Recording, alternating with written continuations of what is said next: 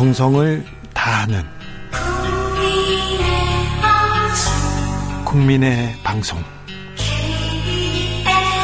KBS 주진우 라이브. 그냥 그렇다고요.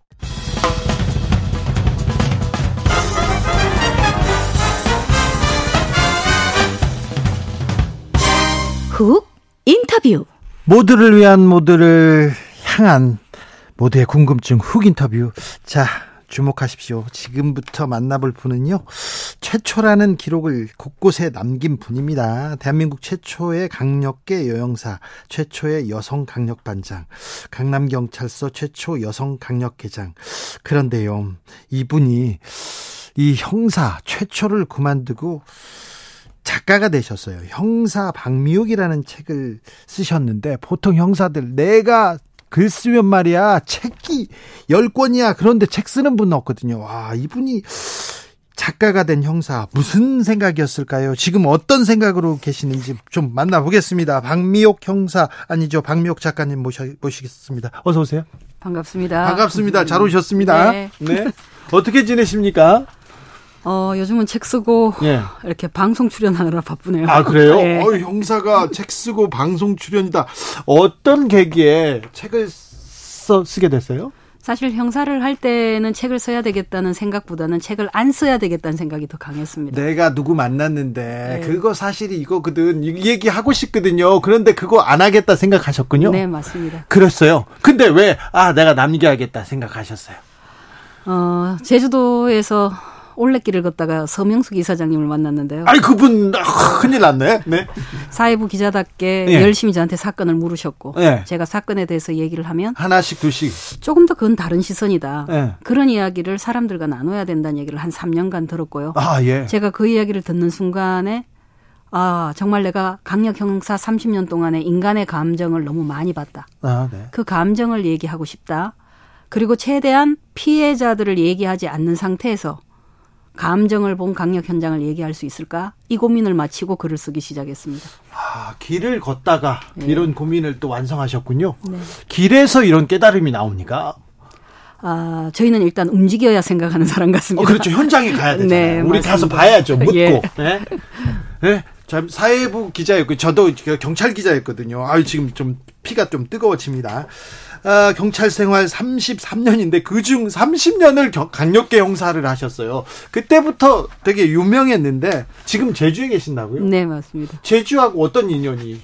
어, 그냥 강력 형사 동안에 여행이 저한테 정말 심호흡이었어요. 아 그래요? 그리고 여행이 준 다양한 시선이 많았고 네. 그래서 제2의 인생도 여행자처럼 살자. 근데 그만하면 제주도만한 곳이 없죠. 아 그래요? 예, 그래서 적극적으로 제주도를 선택해서 갔습니다. 아 제주도로 가서 음. 지금 제2의 인생을 자 형사는 그만두고 네. 제주도에 가서 글도 쓰고 음, 일단 집을 짓고 공간을 만들었습니다. 아 그래요? 책이 있는 공간을 만들었는데요. 네. 왜냐하면 제가 강력 경장에 있으면서 일상생활 수다로 스트레스를 풀 수 없었습니다. 아 예. 사람들과 나눌 수 있는 이야기도 아니었고. 아 그리고 누구를 누구를 잡으러 갈 수도 없잖아요. 네. 그때 책이 가장 많은 여백이 되어줬거든요. 아 그렇습니까? 네. 그래서 그 여행지에서 자신을 만나보는 공간을 만들자. 네. 그래서 책방을 만들었습니다. 책방을 만들었어요. 하지만 네. 돈 받고 운영하는 곳 아닙니다. 아, 그래요? 아직은 저와 저를 찾는 사람들만 만나는 공간입니다. 네. 허허 이거 신기한데요. 네, 흥미롭습니다. 좀 자 그런데 야 경찰을 해야 되겠다. 경찰 중에서도 이거 굉장히 거친데 형사 누구를 잡으러 가고 이게 현- 현장을 떼어야 되겠다. 이런 생각은 언제부터 하셨어요? 음, 우리 주진님은 어린 날 꿈이 뭐였어요? 저는 어렸을 때 뭐 이거 저거 생각하다가 어렸을 때 꿈이 기자이기도 했습니다. 어, 저는 어릴 때 꿈이 경찰이었어요. 아 그랬어요? 어, 하지만 이제 뭐 교통이 있는지 경비가 있는지 형사가 있는지 네. 이거는 모르고 들어왔습니다. 네. 그리고 착하게 성실하게 일하면 좋은 경찰관이 될 거라고 생각하고 들어왔습니다. 그런데요. 어, 형사를 하면서 이제 문화적 충격이 온 거죠. 어떤요?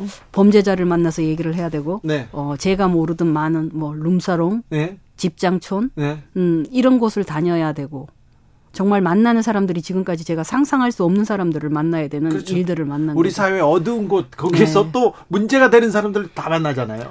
아, 처음에 정서적 충격은 매우 컸습니다. 그래요? 아, 예. 네. 그래, 아, 발케르 77님께서 작가님 목소리만 들어도 범죄자들을 움츠러들 것 같습니다. 저도 죄진 것이 없는데, 없는지 좀 순간 돌아보게 됩니다. 얘기하는데. 그런데, 그런데, 예. 우리 작가님, 우리 예. 형사님을 가장 좀 충격에 빠뜨렸던 사람이 있습니까, 혹시? 어, 일단 범죄자 중에 예. 잔인한 사건을 봤을 때겠죠. 네. 그런데 만나보면 그 비열한 자기 마음의 잔인한 범죄를 하는 사람. 예. 음, 가장 최근에는 제가 서귀포 형사과장 때인데 예. 어, 사실은 두 분 다 죽었어요. 피해자도 죽고 가해자도 죽었는데 남편이 부인을 죽이고 자살했습니다. 예. 두 분이 아마 성격이 안 맞으셨던 것 같아요. 거의 40년 가까이 부부 생활을 하고도 뭔가 자기를 인정받고 싶으셨던 것 같아요. 예. 40 몇 방을 찔렀는데 거기에 부부가 나누지 못한 많은 분노의 흔적을 봤죠. 예. 그리고 그분이 자살한 현장까지 보고 도대체 인간의 합리화는 어디까지인가? 예. 제가 마지막 가장 잔인하게 보고 나온 사건입니다. 네. 어떤 흉악범은 흉악범인데 가까이서 보면 정말 이 사람이 사람이 이런 흉악한 범죄를 저질렀을까 그런 사람들도 있죠. 제가 책에서는 아주 미안하다고 표현한 범인이 하나 있어요. 예. 어, 담벼락에 매달려 있다가 잡힌 절도범인데요. 예. 아무 말을 안 한다는 거예요. 그리고 자기 직업은 맥주집 알바생이라고 한다는 거예요. 네. 그렇게 리얼한 현장에서 잡혀와 놓고도. 예. 근데 그 범인의 손등을 봤는데 왜 그 때가 묻어서 터 있는 손등이죠. 예. 아, 가족과 함께 살지 않구나. 예. 사랑하는 사람이 없구나를 손등에서 느꼈죠. 그리고 제가 그 손등을 만져보고 그 범인한테 많은 이야기를 들었지만 예. 결국은 저는 그 범인의 유전자를 감식해서 예. 미성년자 강간 사건을 밝혔어요. 예. 막상 그 범인을 그 추가죄까지 하고 강력 처벌은 했는데 그 손등에 텄던 그 손, 예. 그 다음에 끝까지 본인이 맥주집 알바생이라고 말하던 그 모습에서 제가 미안하다고 마지막 한마디를 못했어요. 나는 끝까지 형사여서 예. 너의 유전자를 검색할 수밖에 없었다. 예. 그 말조차 못하고 간 게 정말 미안했던 범인이에요. 그, 그, 그 범인은 끝까지 부인했습니까 사기 혐의를? 초기에 엄청 부인했죠. 네. 그러다가 저와 면담하고 인정했죠. 예. 근데 아마 절도까지만 인정할 생각이었겠죠. 예. 근데 면담한 제가 미성년자 강간 사건까지 밝힐 거라고는 그러고도 자기 기준으로 인간적 배신을 느꼈을까요? 참 범죄자 이렇게 만나면 인생의 끝 끝을 보잖아요. 그러면서 많은 생각이 들 텐데 많은 생각이 들 텐데 최근에 정유정이라는 흉악범이 있습니다. 이 범죄 이렇게 봤을 텐데 어떻게 보셨어요? 우리들이 접하는 거하고 좀 달랐을 것 같은데요. 아직까지 신문을 보고 있지만 지금 아직 수사하고 있고 네. 송치까지 되지 않은 사건이잖아요. 네. 원칙적으로 말하지 않은 시간입니다. 아 그렇습니다. 말할 수 없는 시간이죠. 아니 프로파일러들 나와가지고 다 얘기하고 뭐 했다 이렇게 얘기하는데 조금만 해주셔도 아닙니다. 이 경찰관의 원칙은요. 예. 재판에 가기 전까지 예. 말을 하지 않아야 되는 게 원칙입니다. 그런데 원칙인데 요새 네. 요새는 뭐 정치적인 사건 있잖아요. 네. 경찰 후배들이 막 이렇게 피의 사실 공표하고 그러더라고요. 그건 매우 조심해야 될 일 같아요. 그렇죠. 네. 조심하세요. 네. 조심해. 자, 어, 형사 생활하면서 가장 기억 남는 사건이 있습니까? 그 이유는 뭡니까? 어, 제가 정말 담당 형사로서 최선을 다해야 되겠다고 생각한 일 중에 하나가 제가 목동 양천구에서 강력팀장을 한 5년 했습니다. 예. 그때 아파트 하단에서 강도 강간을 당한 피해 여성이 입에 정액을 물고 2시간을 경찰서까지 걸어온 사건이 있었습니다. 아이고 증거를 남기려고. 예, 나름대로 그걸 뱉어버릴 수 없어서 그 정액을 입에 문 채 경찰서까지 2시간을 걸어왔는데 그때 저도 당황스러웠죠. 이게 어떤 점거물인지. 그리고 그 2시간 걸어오는 동안에 아마 이분은 한 20년 넘는 세월의 느낌을 받으셨을 거예요. 예. 다행히 그 범인을 잡고 피해자한테 전화했을 때 그 피해자가 한 첫 마디가 그랬습니다. 제가 선택한 그때 당시 행동이 옳다고 말해줘서 고맙습니다. 아 예. 아, 내가 누군가한테 당신이 옳았다고 말해줄 수 있는 사람이구나. 예. 그리고 우리는 서로가 그렇게 의미가 되어 줄 수 있구나. 그때 느낀 담당 형사의 무게가 저를 30년 하게 한것 같습니다. 아 그래요. 그렇군요. 네. 현장에서 뛰는 사람들은요. 현장으로 막 가고 싶어 해요. 그잖아요. 맞습니다. 저도 오랫동안 쫓던 사람이 있어요. 감옥에 갔는데 하, 그 사람이 감옥에 가니까 좀 허탈하더라고요. 어 다시 쫓을 사람이 없어졌으니까 물론 지금 나와가지고 잘 살고 있습니다. 특사로 풀려나가지고 아, 자 현장으로 돌아가 현장에 대한 그 애정이 있는 분이잖아요. 그런데 경찰을 어, 좀 빨리 끝내셨어요? 정년을 7년 남겨놓고 그만두셨으니까? 지금 현재 여기도 현장입니다. 아, 그렇습니까? 예, 제 삶의 현장이죠. 아유, 나온건 아니죠. 네. 한편으로 보면 네. 제가 태어나서 제 삶을 어떻게 살고자 할 때 첫 번째 직업의 도구를 경찰관으로 선택한 거고요. 예. 다시 또 살아나는 어떤 시간을 살기 위해서는 아까 현장 얘기하셨잖아요. 간부가 돼 보니까 책상에 앉아서 네. 입만 놀리고 있더라고요. 아, 네. 그래서 그만둬야 되겠다는 생각도 한 거고 아, 네. 다시 가열찬 현장을 살겠다고 나온 게 또 지금 이 지금요. 현장입니다. 그래서 지금 궁금해요. 진제부터 음, 시작입니다. 황경희님 원칙은 원칙 지키시는 모습 멋집니다. 지금 현직의 후배님들이 좀 본 받으셔야 될 것 같습니다. 형사뿐만 아니라요. 다른 사람들도 좀 이렇게 좀 본받았으면 해서 그렇습니다. 자. 아, 경찰을 그만두고 다시 현장으로 돌아왔다. 이게 뭐 슬럼프 때문이나 뭐 그런 건 아, 아니고 그런 거 아닙니다. 자, 제2의 인생을 네. 형사가 아니라 다른 직업으로 살겠다. 예, 많은 분들이 이제 제주도를 선택하면 일단 시로 간 줄 알아요. 예. 아닙니다. 적극적인 또 다른 역동적 삶을 살려고 제주도를 선택했고요. 네. 그곳에서 열린 마음으로 오는 여행자들, 네. 그분들을 만나면서 자신을 들여다 볼 수 있는 공간을 만들자. 예. 그리고 나 또한도 경찰을 떠나서도 나를 들여다 볼 수 있는 사람이 되려고 글을 쓴 것 또한도 삶의 도구고요. 아, 예. 그리고 지금 이렇게 방송에 나온 것도 네. 그런 마음을 전달하기 위해서죠. 예, 예. 내가 본 30년의 가, 현장은 네. 인간이 감정으로 인해서 터진 현장이더라. 아, 그렇죠. 우리는 왜 우리의 감정을 못 들여다보는가? 네. 그것을 또다시 다른 방법으로 또 보고자 하는 현장을 살고 네. 있습니다. 아주 치밀하게 계획된 그런 범죄도 있지만 감정적으로 그 그리고 그 인정받지 못해서 사랑받지 못해서 그렇게 우발적으로 그런 사람들 많아요. 인생을 그르치는 사람들. 강력 사건에서 대부분 90% 95%가 지인 간의 범죄, 네. 사랑하는 사람을 죽인 범죄, 나를 인정받지 못해서 저지른 범죄. 그게 주로 남 탓한 사람들이 저지른 일이죠. 네. 그 문제를 많이 봤기 때문에 사실은 남을 보기 전에 나를 먼저 보자 이 예. 말을 하고 싶었습니다. 그래요. 예. 그런데 제주도예요. 제주도 여행객들 조심하셔야 되겠네. 뭐 그런데 제주도에서 아 여행을 하면서 아 나를 좀 쳐다보겠다. 나를 여행 오면서요 사람들이 얼마나 마음이 열리는지 모릅니다. 네. 아, 그럴, 그럴 때 얘기를 나눠야죠. 아 그렇습니까? 예. 네. 이 도심에서 이 규격화된 빌딩 속에서 나눌 때 이야기와 예. 하늘이 8, 90% 보이는 공간에서 책을 놓고 마당을 보면서 나누는 대화는 다릅니다. 네. 최근 이제 벌어지는 사건들 있잖아요. 뭐 여성 혐오 범죄도 있고 뭐 다른 범죄도 있고 그런데 아 어, 어떤 생각이 드- 듭니까? 최근 아 요즘은 너무 좀 그런 것 같아. 아까 제가 처음 시작할 때만 해도 생활형 범죄가 많았던 것 같아요. 예. 절도, 강도, 뭐 공갈범. 예 음? 그러다가 루저 범죄. 예. 내가 사회 속에서 진 사람 같다. 예 남들보다 못 가진 자 같다.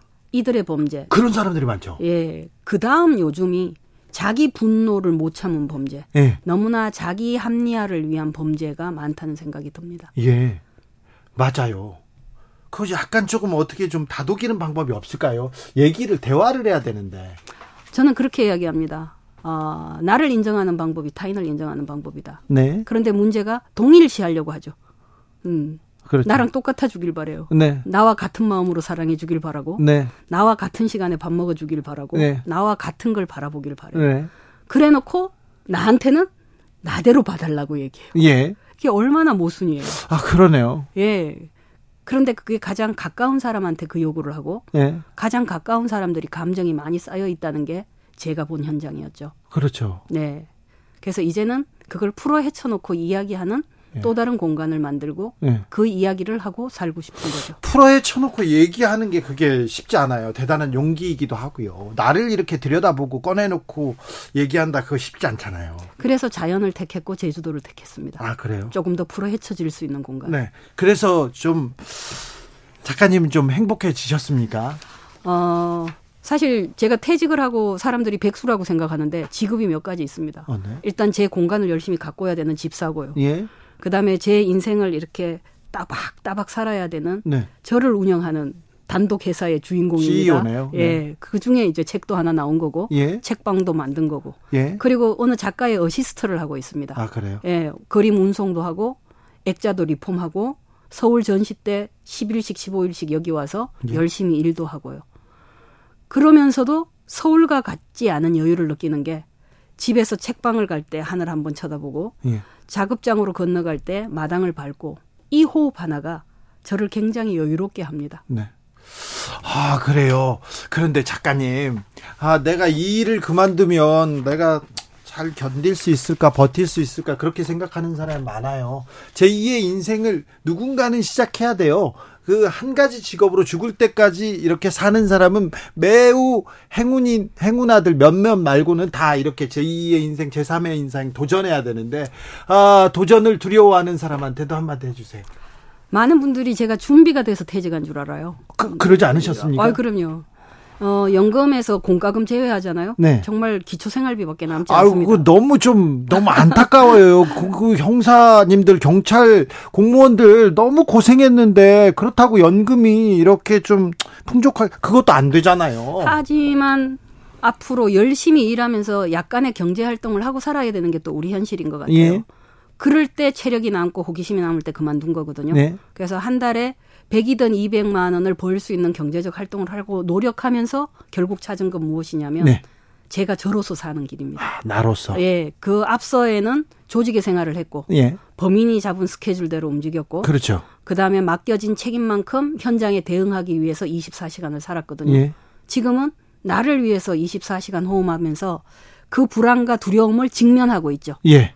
어떻게 그걸 또박또박 지나갈 것인지, 불안하죠. 무엇을 하면서 그 불안을 이겨낼 것인지. 그래서 어느 날 작가의 어시스트도 하면서 네. 일이 주어진 것 같아서 감사하고, 예. 어, 마당에 잔디를 뽑으면서도 이게 내 일이라고 기뻐하고, 예. 책방을 꾸미면서도 꾸며 놓을수록 내가 원하는 그 사람들이 이곳에 올 것이라는 믿음으로 차곡차곡 가고 있는 거죠. 아, 네. 아, 그렇군요. 김주리님께서 간부가 되니까 입만 나불댄다. 그 말씀 공감합니다. 현실과 동떨어진 탁상 행정 너무 많습니다. 진짜 마- 배울 게 많은 분이십니다. 얘기하셨고요. 9651님께서는 형사님 같은 분만 우리나라의 경찰로 계신다면 세상이 달라질 것 같은데 경찰이 다시 신뢰를 얻었으면 좋겠습니다. 최근 경찰이 너무 좀, 좀, 뭐좀 약간 거칠어진 것 같고요. 막 노조원들만 너무 이렇게 어, 압박하는 것 같아서 안타깝습니다. 고명수님, 박경정님 한마디 한마디가 설득력이 느껴집니다. 감동입니다. 얘기하셨고요. 강인우님께서는요, 경찰로 30년을 넘게 보내셨지만 태생이 작가님이셨나 봅니다. 시야가 넓으십니다. 얘기하는데, 음, 그런 것 같아요. 깊이가 있는 것 같습니다. 그런데, 음, 제2의 인생 아까 두려워하는 사람들한테도 요렇게 요렇게 얘기해 주셨어요. 그런데 책에서요. 형사 박미옥을 통해서는 어떤 얘기 어떤 얘기를 전하고 싶었습니까? 피해자 앞에 멈춰서 피해자 이야기를 듣는 사이에 사건이 더 잘 풀린 이야기. 네. 범인의 억울함 앞에 더 귀 기울이는 사이에 제가 엉뚱한 사람을 잡지 않은 이야기. 예. 어, 수많은 현장에서 본 인간이 가진 어찌 보면 희망을 본지도 몰라요. 예. 저는 선악의 개념으로 보기보다는 예. 인간이 가진 왜곡과 암시를 받는지도 모릅니다. 네. 그래서 우리가 서로 무엇을 나눠야 되는지 그 고민을 할 수 있었던 게 현장이었거든요. 예. 그 강력 현장에서 배운 그 마음을 이야기하고 싶었습니다. 아, 그래요. 예, 사람 얘기네요. 사람 얘기입니다. 결국 형사도 사람의 일이고 범죄자도 사람의 일이지. 형사 자체가 법, 법 자체가 사람이 잘 살자고 만들었잖아요. 네. 그리고 법 만들고 절차법 만들었는데 사람들이 절차만 얘기하고 있죠. 예. 사람 얘기해야죠. 예. 그리고 그 사람을 어떻게 해석하며 이 법에 담을 건지 고민해야죠. 예. 그 얘기를 한 겁니다. 이 세상이 사람들의 얘기인데 사람이 정작 중요한 사람이 없어요. 정작 중요한 나는 없는 것 같고요. 이때 우리도 한번 좀 생각해 봐야 될 것 같아요. 타인을 얘기하기는 쉬운데 네. 내 자신은 잘 얘기 못 하는 것 같아요. 예. 그래서 출발이 나에게서부터 있어야 되는 것 네. 같습니다.